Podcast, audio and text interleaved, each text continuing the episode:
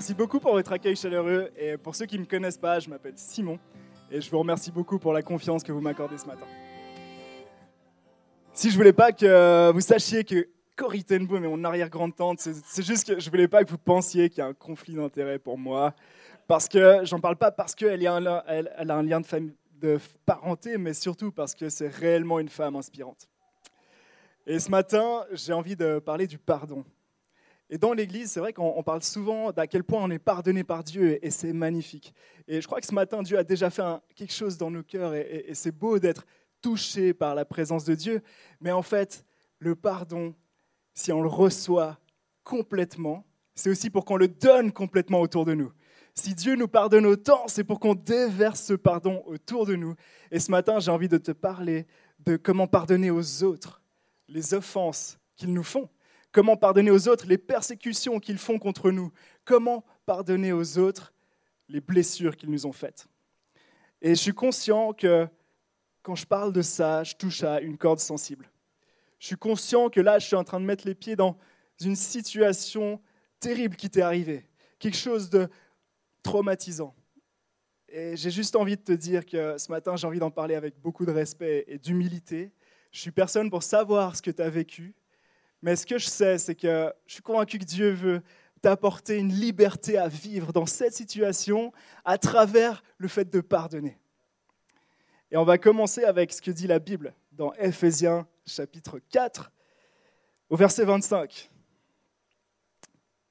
Si vous vous mettez en colère, ne péchez pas. Que le soleil ne se couche pas sur votre colère et ne laissez aucune place au diable. N'attristez pas le Saint-Esprit de Dieu par lequel vous avez été marqué d'une empreinte pour le jour de la libération. Que toute amertume, toute fureur, toute colère, tout éclat de voix, toute calomnie et toute forme de méchanceté disparaissent du milieu de vous. Soyez bons et pleins de compassion les uns envers les autres. Pardonnez-vous réciproquement comme Dieu nous a pardonnés. Amen. Et c'est important, avant que je rentre dans le message, qu'on comprenne le contexte de ce passage. Alors, si on remonte au verset 22 juste avant, Paul, en fait, il nous parle du fait que, en tant que chrétien, on a revêtu une nouvelle nature. Il nous parle du fait qu'avant d'être chrétien, on avait une manière de vivre, une manière d'agir qui représentait notre euh, fait qu'on était euh, non-croyant. Et aujourd'hui, qu'on a donné notre vie à Jésus-Christ, en fait, nous avons une nouvelle nature, nous avons une nouvelle manière d'agir. Donc il dit, par exemple, que ceux qui volaient ne veulent plus, mais qu'ils travaillent pour donner généreusement à leur prochain. Il dit que ceux qui mentaient ne mentent plus, mais commencent à dire la vérité maintenant qu'ils sont chrétiens. Ils disent que ceux euh, qui avaient de l'indifférence adoptent de la compassion maintenant, comme on a vu avec Monica, avec euh, Florence Nightingale. Et il dit que ceux qui ont de l'amertume et de la colère envers les autres adopte le pardon et la grâce. Ce qui est encore plus important de comprendre, c'est qu'en fait, le contexte dans lequel Paul dit ça, il sait que, en fait, le christianisme n'est pas si différent des autres religions.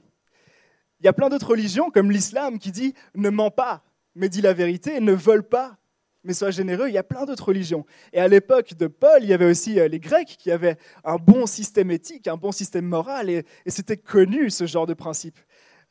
Paul, ce qu'il disait à ce moment-là, il disait aux chrétiens, vous, vous êtes différents des autres religions. Pourquoi? Parce qu'en fait, je ne m'intéresse pas vraiment à votre bonne éthique morale, votre bon comportement, je m'intéresse au fait que vous êtes des êtres nouveaux. Vous n'êtes plus les mêmes. Quand on a donné notre vie à Jésus-Christ, nous a marqué d'une empreinte, comme Paul le dit dans ce verset.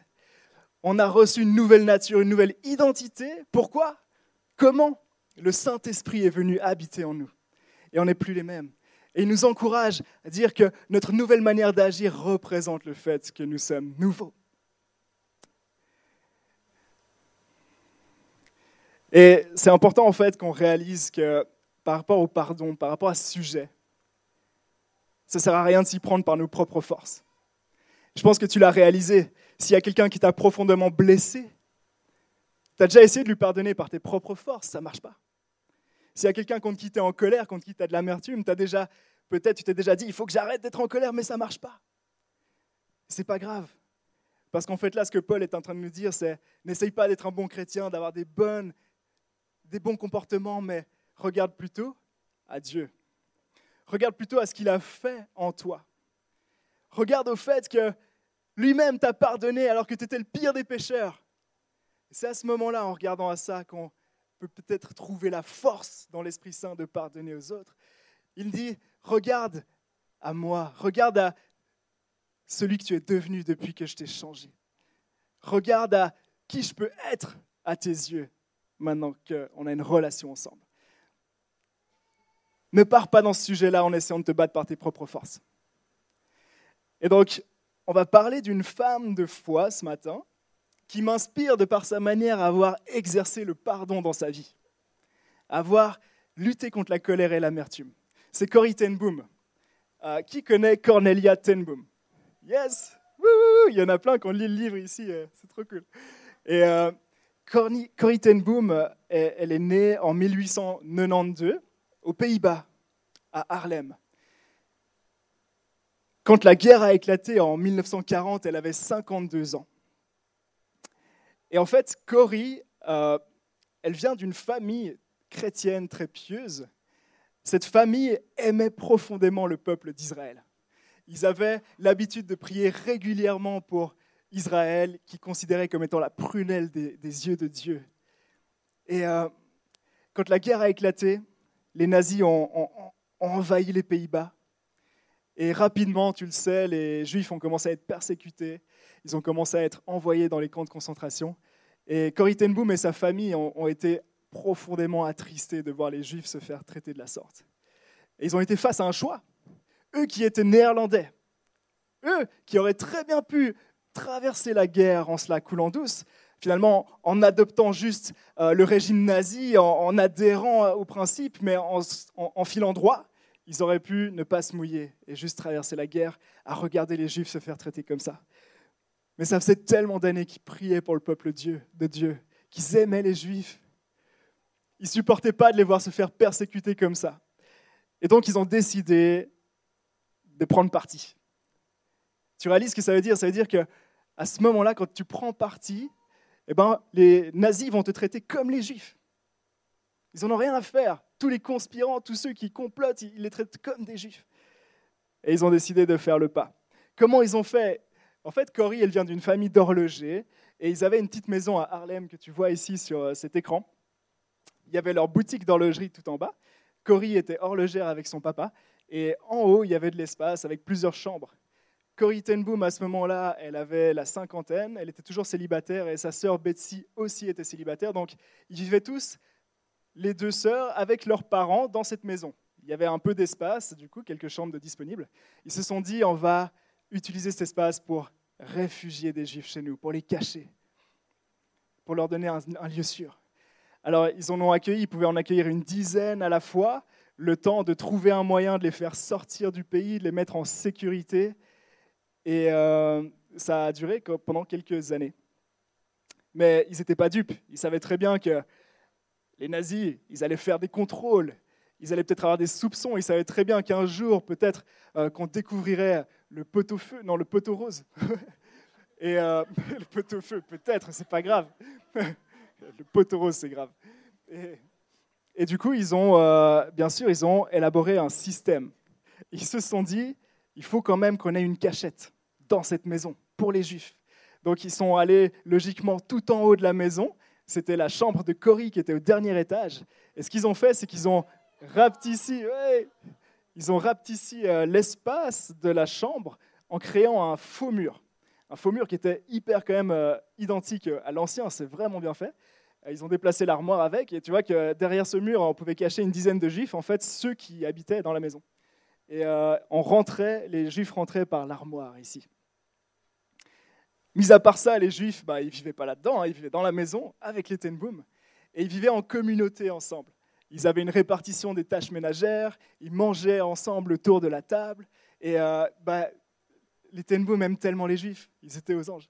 Pour l'anecdote, euh, une fois un Juif a chanté un, chant juif tellement fort le soir qu'il y a une voisine qui est venue toquer à leur porte en, en leur disant « Mais vous êtes fous, on vous entend jusqu'au bout de la rue !»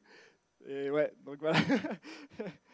Et euh, ce qu'ils ont fait dans cette maison, c'est qu'ils avaient aussi établi un système avec une sonnette d'alarme. Donc ça veut dire que si un officier euh, de la Gestapo venait toquer à la porte en bas, ils s'appuyaient sur l'alarme et en quelques secondes, tous les juifs arrivaient à débarrasser toutes les preuves de, leur existence dans cette maison. Ils étaient autour de la table, et ben, ils étaient drillés à enlever toutes les assiettes en trop pour qu'il reste juste les quatre assiettes de Cory Betsy et ses parents. Et en quelques secondes, ils arrivaient à tous rentrer dans la cachette. Et finalement, sachant qu'ils pouvaient peut-être y rester plusieurs jours, ils avaient euh, bien sûr mis une aération dans cette cachette avec de l'eau et des vitamines. Ils ont vécu comme ça pendant plusieurs années. Et un jour, malheureusement, quelqu'un les a trahis. Donc la Gestapo a débarqué chez eux. Les Juifs, heureusement, ont réussi à tous se cacher dans la cachette, mais les Tenboum ont été arrêtés. Juste pour euh, l'aparté, les Juifs, ont réussi à s'échapper grâce à, quelqu'un qui était euh, une taupe dans la police néerlandaise. On estime à environ 800 Juifs le nombre de Juifs que les Tenboum ont réussi à sauver pendant ce temps-là. C'est magnifique. Et donc, euh, certains des Tenboum sont morts en prison, et Cory et Betsy, sa sœur, ont été envoyés dans le camp de concentration de Ravensbrück. Je crois que c'était en Allemagne. Et malheureusement, on connaît tous le tristement célèbre Auschwitz, qui était cruel. en fait, j'ai appris récemment de par mon père que euh, le camp d'Auschwitz était d'autant plus cruel. Euh, ah, Ravensbrück, merci beaucoup. Ravensbrück était aussi très cruel parce que c'était un camp où on formait les jeunes aspirants gardiens. Et donc les jeunes aspirants, pour faire leurs preuves et devenir gardiens, ils étaient particulièrement cruels au-delà du nécessaire. Et euh, c'est là-bas que Cory et Betsy ont atterri, un camp pour femmes, un camp de travail. Cory, durant le transport jusqu'à ce camp, elle était particulièrement fière parce qu'elle avait réussi à garder sur elle une Bible. C'était un trésor inestimable pour elle. Et arrivée au camp, eh ben, forcément, ils étaient tous contrôlés. Les femmes ont dû se mettre à nu devant les gardes.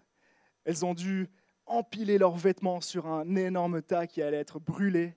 Elle devait passer nue sous la douche froide pour finalement revêtir l'uniforme des détenus du camp. Et là, la plus grande crainte de Cory, c'était de se dire, mais qu'est-ce qui va devenir de ma Bible? Alors ce qu'elle a fait, c'est qu'elle a pris sa Bible et elle l'a cachée quelque part, dans la salle. Elle s'est dévêtue, elle a jeté ses vêtements, elles sont toutes passées nues et humiliées devant les gardiens. Et finalement, quand elle a revêtu l'autre uniforme de détenu, elle a réussi à recacher sa Bible sur elle. Mais bien sûr, il y allait avoir un contrôle.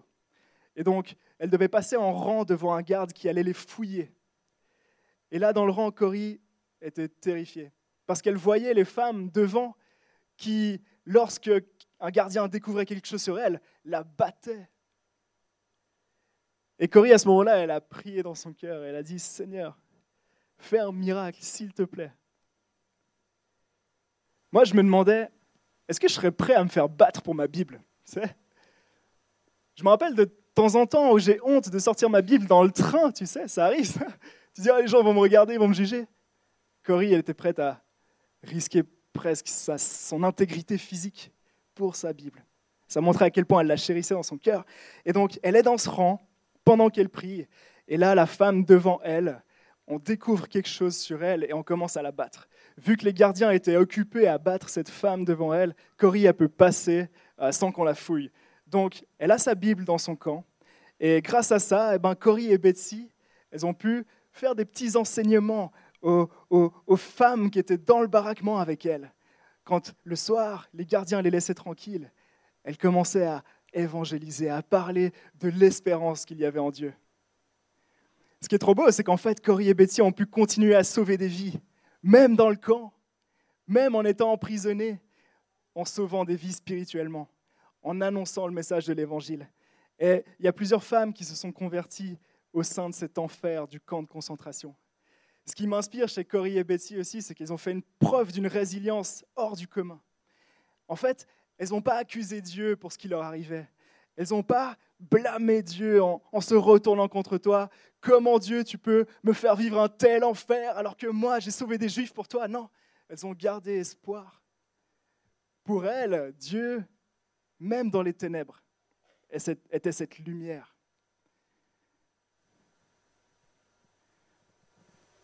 Et pour l'anecdote, je crois que j'ai un peu de temps, ça va. J'ai pas besoin de te décrire les conditions de vie insalubres et horribles qu'il y avait dans les camps, je pense que tu le sais.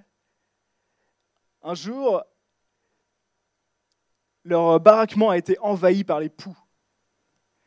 Et alors que toutes les autres femmes se disaient, mais encore un malheur en plus, et Cory et Betsy, elles ont réussi à louer Dieu pour ces poux. Pourquoi? Parce que grâce à ces poux, les gardiens, ils osaient même plus rentrer dans le baraquement. Et du coup, ça leur donnait juste plus de temps pour partager la parole de Dieu avec leurs, avec leurs camarades. C'est beau de voir euh, comment des personnes peuvent garder une telle espérance même dans un enfer pareil. Mais bien sûr, euh, elles étaient épuisées par le travail, épuisées par la faim, à bout de force. Cory raconte comment elle et sa sœur étaient squelettiques, qu'on voyait leur, la peau sur les côtes, comment euh, elles souffraient de devoir rester des heures dehors dans le froid glacial durant l'appel, comment elles souffraient d'être considérées comme du bétail. Et finalement, euh, en hiver 1944, Betsy, la sœur de Cory, est morte, usée par le travail, la dénutrition et la maladie. Et à ce moment-là, Cory était dévastée, elle était seule. Mais elle se rappelait d'une prophétie que Betsy avait dite. Elle avait dit à Cory, tu sais Cory, j'ai eu une vision. Dieu m'a dit que avant la fin de l'année 1944, on serait les deux libres. Et Cory voit sa sœur morte. Et elle souffre. Qu'est-ce qui s'est passé? C'est que quelques mois après, le 30 décembre 1944, pendant que Cory est dehors durant l'appel en rang, on prononce son chiffre, on prononce son nom. Donc elle sort des rangs et là on l'emmène dans un bureau. Dans le bureau, on lui donne ses effets personnels et sans explication, on lui dit qu'elle est libre. Elle se retrouve dehors du camp, elle se retrouve assise dans un train, a commencé tout juste à processer de qu'est-ce qui se passe. Et en fait, euh, elle a appris plus tard que sa libération était le résultat d'une erreur administrative. Elle ne sait pas pourquoi. Elle a aussi appris que quelques semaines après, toutes les femmes de son âge et de sa catégorie avaient été emmenées en chambre à gaz et exterminées. Et en fait, Dieu l'a sauvée pour une raison. Elle était persuadée de ça. Et finalement, Cory, après la guerre, elle a parcouru le monde pour prononcer le message de l'Évangile et d'autant plus fort prononcer le message du pardon. Elle avait envie de porter ce message, de dire que le pardon est accessible à tous et toutes, sans exception. Même les nazis peuvent être pardonnés en Jésus-Christ. Et du coup, Dieu l'a amené à annoncer ce message en Allemagne. C'est sans cacher que c'était très dur pour elle parce que de remettre les pieds sur cette terre où elle a tant souffert, ça a été une lutte intérieure, mais elle a obéi. Et alors qu'elle était en train de prêcher dans une conférence en, Allemagne, elle prêchait justement sur le pardon. Elle prononçait une image qu'elle aimait bien dire souvent, qui est belle. Elle disait, c'est peut-être parce que je suis néerlandaise et que je vis près de l'eau, mais j'aime bien penser que quand Dieu nous pardonne de nos péchés, c'est comme s'il les jette au fond de la mer. Et à ce moment-là, il met un panneau pêche interdite. Dieu ne se souvient pas de nos péchés quand il s'en pardonne. Et à la fin de la conférence, la foule part et quelqu'un vient vers elle. Elle le voit au loin, c'est un homme avec un long manteau et un chapeau brun. Et alors qu'elle commence à l'apercevoir, elle a un flashback. Son chapeau se transforme en casquette nazie. Son manteau se transforme dans le manteau des officiers de Ravensbrück. Et là, elle le reconnaît. C'était un des gardiens. C'était un des gardiens les plus cruels. Elle revoit sa sœur, qui était morte dans ce camp à cause de ses cruautés. Elle revit l'horreur de ce moment-là. Son sang se glace. Et l'homme vient vers elle. Et il lui dit, vous avez mentionné Ravensbrück dans votre message. Et là, Cory est mélangée. Elle se dit, est-ce qu'il m'a reconnu? Mais non, il ne peut pas me reconnaître parmi autant de femmes, mais pourtant il nous a fait tellement d'horreur. En fait, elle comprend qu'il ne la reconnaît pas. Et cet homme lui dit, j'ai fait des horreurs à Ravensbrück, mais après la guerre, j'ai rencontré Jésus-Christ. J'ai découvert son pardon et je lui ai demandé pardon pour mes péchés et il m'a pardonné. Je suis devenu chrétien. Et c'est là que Cory, malgré toutes les théories qu'elle avait dites sur le pardon, malgré tout ce qu'elle savait de la Bible, que le pardon est pour tout le monde, son sang était glacé. Et l'homme lui tend la main et lui dit, je sais que je suis pardonné par Dieu, mais ce soir, Fraulein, j'ai besoin de l'entendre de votre bouche. Me pardonnez-vous? Et là, c'était trop. Cory est restée figée. Elle luttait intérieurement. Elle savait qu'elle devait lui pardonner, mais elle n'y arrivait pas. Elle n'en avait pas la force. Mais ce que Cory savait aussi, et c'est là où ça m'a marqué, c'est là où elle m'a inspiré. Ce que Cory savait, c'est que le pardon n'est pas le fruit d'une émotion. Le pardon ne dépend pas de nos émotions. Elle savait qu'elle pouvait pardonner par obéissance, que le pardon était un, un résultat de sa volonté d'obéir à Dieu. Mais ce n'en était pas moins difficile. C'était quand même terriblement dur. Alors qu'est-ce qu'elle a fait? Eh ben, Elle a prié. Elle a dit, Seigneur, qu'est-ce que, je fais? Bon, Il s'est passé plein de trucs pendant ce moment où le gars était là avec sa main tendue. Et en fait, elle, dit que ce qui paraissait comme des heures, en fait, c'est quelques secondes. Mais il s'est passé tout ça dans son cœur. Elle a dit, Seigneur, j'en ai pas la force. J'en ai pas la force, mais je sais que ça dépend pas de mes forces. Elle a dit à Dieu, je peux faire au moins une chose. Tout ce dont je suis capable de faire, c'est machinalement, mécaniquement, tendre ma main en retour. Elle a dit à Dieu, moi je fais ça, toi tu fais le reste, ok? Et donc elle a fait ça, sans aucune émotion, avec un cœur glacé et froid, sans aucune envie de lui pardonner, avec peut-être, on ne sait pas ce qu'elle avait comme sentiment de l'amertume, de la colère pour cette injustice qu'elle avait vécue. Avec tout ça dans son cœur, elle a serré cette main. elle explique qu'à ce moment-là, Dieu est intervenu. Le Saint-Esprit l'a rempli. Le Saint-Esprit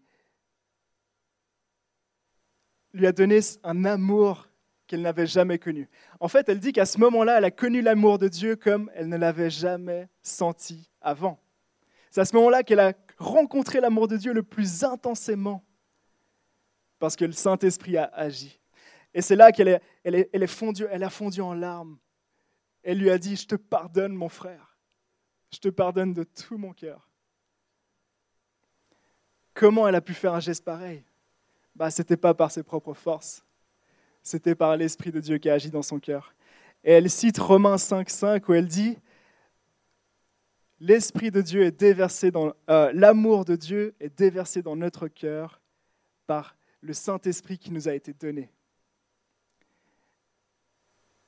Et donc, elle a pu avoir de l'amour et un pardon sincère pour cet homme grâce au Saint-Esprit qui lui a été donné, pas par ses propres forces. Ce qu'elle nous apprend, c'est que le pardon ne dépend pas principalement de nos émotions. Ça, c'est bien. Mais j'ai aussi envie de préciser que ça ne veut pas dire qu'on ne doit pas avoir d'émotion quand on parle du pardon. Et ça, c'est important qu'on le dise. Peut-être que ce soir, toi, tu es en colère face à la situation que tu vis.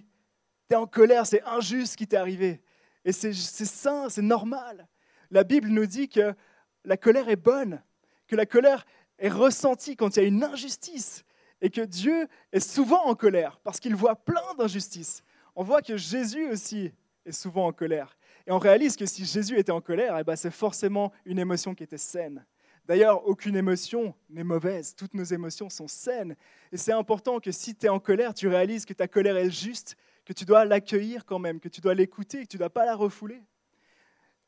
La colère est saine. On voit Jésus dans Marc 3 qui en fait exprime une colère. C'est assez intéressant, je te le dis, parce que j'étais frappé de voir que dans Marc 3, Jésus il rentre dans la synagogue, et là en fait il voit les pharisiens qui le regardent. Jésus, à ce moment-là, il voit un homme paralysé de la main.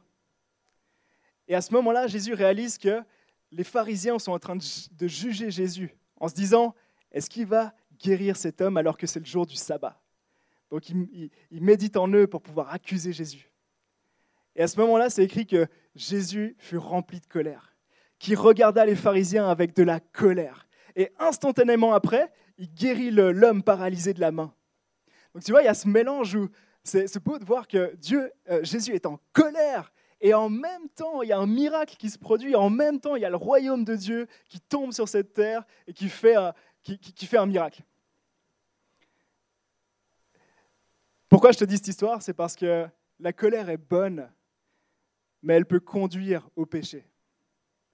Et c'est ce que Paul veut nous dire dans Ephésiens 4. Si on le reprend, si vous vous mettez en colère, ne péchez pas. Donc il n'est pas en train de dire si vous vous mettez en colère, vous êtes en train de pécher. Non. Il dit, ok, vous pouvez vous mettre en colère, mais ne péchez pas. Comment est-ce que la colère peut nous amener à pécher?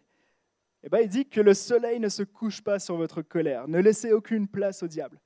Et en fait, ce que Paul est en train de dire, c'est que la colère peut t'amener à pécher quand tu la laisses mijoter en toi, quand tu la nourris, quand tu la chéris, quand, quand, tu ne veux pas la lâcher, tu sais Comment ça s'appelle ça? C'est quand tu commences à avoir de l'amertume.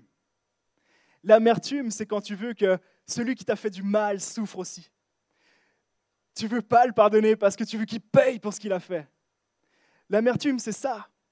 C'est quand tu te réjouis de voir du malheur arriver à celui qui t'a fait du mal. Tu te réjouis qu'il perde son travail. Tu, te réjouis qu'il ait un cancer. Ou peut-être à plus petite échelle, tu te, réjouis quand celui qui se moque tout le temps de toi, eh ben, il rate ses exas. C'est un exemple. C'est ça l'amertume. Et pourquoi c'est un péché? Parce qu'en fait, l'amertume, elle ne fait pas vraiment mal à la personne à qui on veut que ça fasse mal. L'amertume nous fait mal à nous. La vraie victime là-dedans, c'est nous. Quand tu as de l'amertume pour quelqu'un, la vraie victime, c'est toi. Tu connais ce dicton qui dit L'amertume, c'est comme boire un poison en espérant que quelqu'un d'autre meure. C'est ça. Quand tu as de l'amertume, tu, tu veux justice. Tu veux que justice soit faite.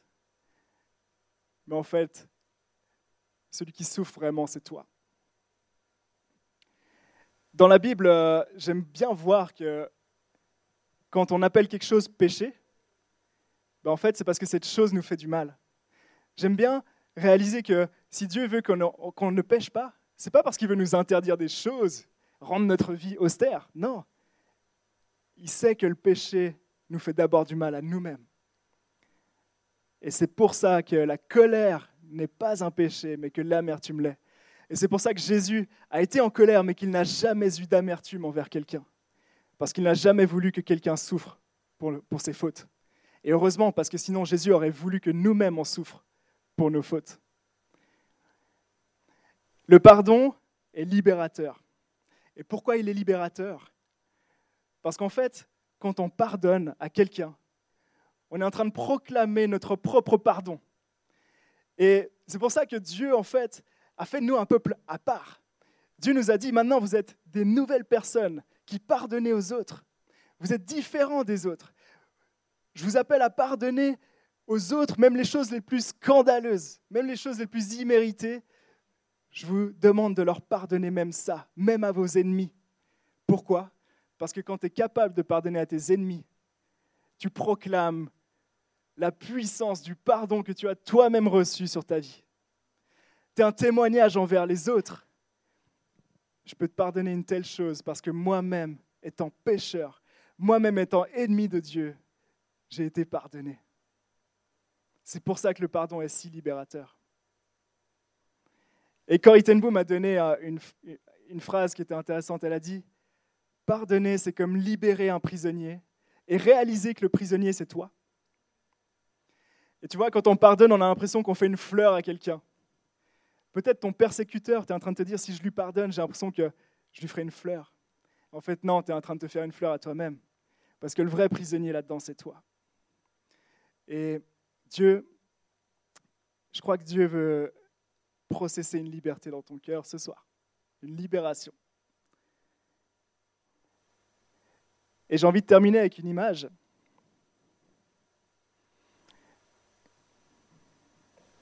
C'est l'image euh, d'un arbre. On parle jamais des arbres, je trouve, dans l'Église. c'est une blague. C'est pas très original, mais quand même là, c'est cool.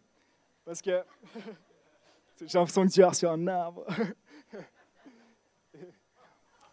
En fait, pardon, j'ai pas envie de me moquer de ceux qui reçoivent des arbres. Hein. Bref. Je m'enfonce tellement. Bref. Ouais. En fait, il y, a, certains arbres. Ici, c'est un hêtre. Il y a aussi les chênes. C'est un type d'essence d'arbre qui ne va pas perdre ses feuilles durant l'hiver. Donc, alors que tous les autres arbres autour ont perdu leurs feuilles, eux, ils, les gardent, ils gardent leurs feuilles mortes jusqu'au printemps, jusqu'au moment où, au printemps, la sève va monter jusqu'aux branches et finalement un petit bourgeon va se produire. Et le bourgeon va pousser la feuille morte pour qu'elle tombe à ce moment-là. Et ce matin, peut-être que tu te retrouves dans les trois situations que je vais te dire. Peut-être que ces derniers temps, Dieu a fait un travail dans ton cœur sur le pardon. Tu as réalisé qu'il faut que tu te débarrasses de cette amertume que tu as pour cette personne. Il faut que tu réussisses à faire le geste. Peut-être que comme pour cet arbre, toi tu trouves au printemps maintenant. Tu sens que le bourgeon est là. Tu sens que Dieu a fait monter sa sève en toi, que le Saint-Esprit a fait un travail en toi et qu'il t'appelle maintenant ce matin à juste faire le geste pour faire tomber cette feuille. Peut-être que tu en es au stade où, comme Cory, tu es prête dans ton cœur, mais que c'est trop dur et que peut-être Dieu t'appelle à machinalement faire le geste ce matin pour vraiment en arriver au bout de ce pardon. Peut-être que ce geste, ça peut être d'écrire à la personne qui t'a persécuté et blessé. Peut-être que ce geste, ça peut être de prendre rendez-vous avec elle.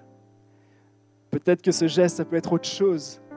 Peut-être que tu en es là ce matin, tu es mûr et tu sens que Dieu t'appelle. J'ai envie de t'inviter à saisir l'occasion. Parce qu'il y a de la liberté à trouver là-dedans. Mais peut-être que toi, ce matin, tu n'en es que au début de l'hiver. Tu réalises que c'est important que tu pardonnes et que ça, ça te rend captif. Mais tu n'as pas encore fait de chemin dans ton cœur. C'est OK. J'ai envie de te dire, il n'y a pas de problème. Parce que Dieu travaille progressivement dans nos cœurs. Et peut-être que ce n'est pas pour maintenant. Mais aie confiance que déjà maintenant, Dieu fait un travail en toi. Que sa sève monte déjà. Demande-lui que son Saint-Esprit fasse un travail en toi. Et même si ça prend du temps, ne perds pas espoir. Parce qu'un miracle va se produire. Et peut-être que tu réalises que le problème avant tout pour toi, c'est cette amertume qui te ronge. Et dans ce cas-là, j'ai envie de t'encourager à rencontrer l'amour de Dieu et à te défaire de ce péché de l'amertume.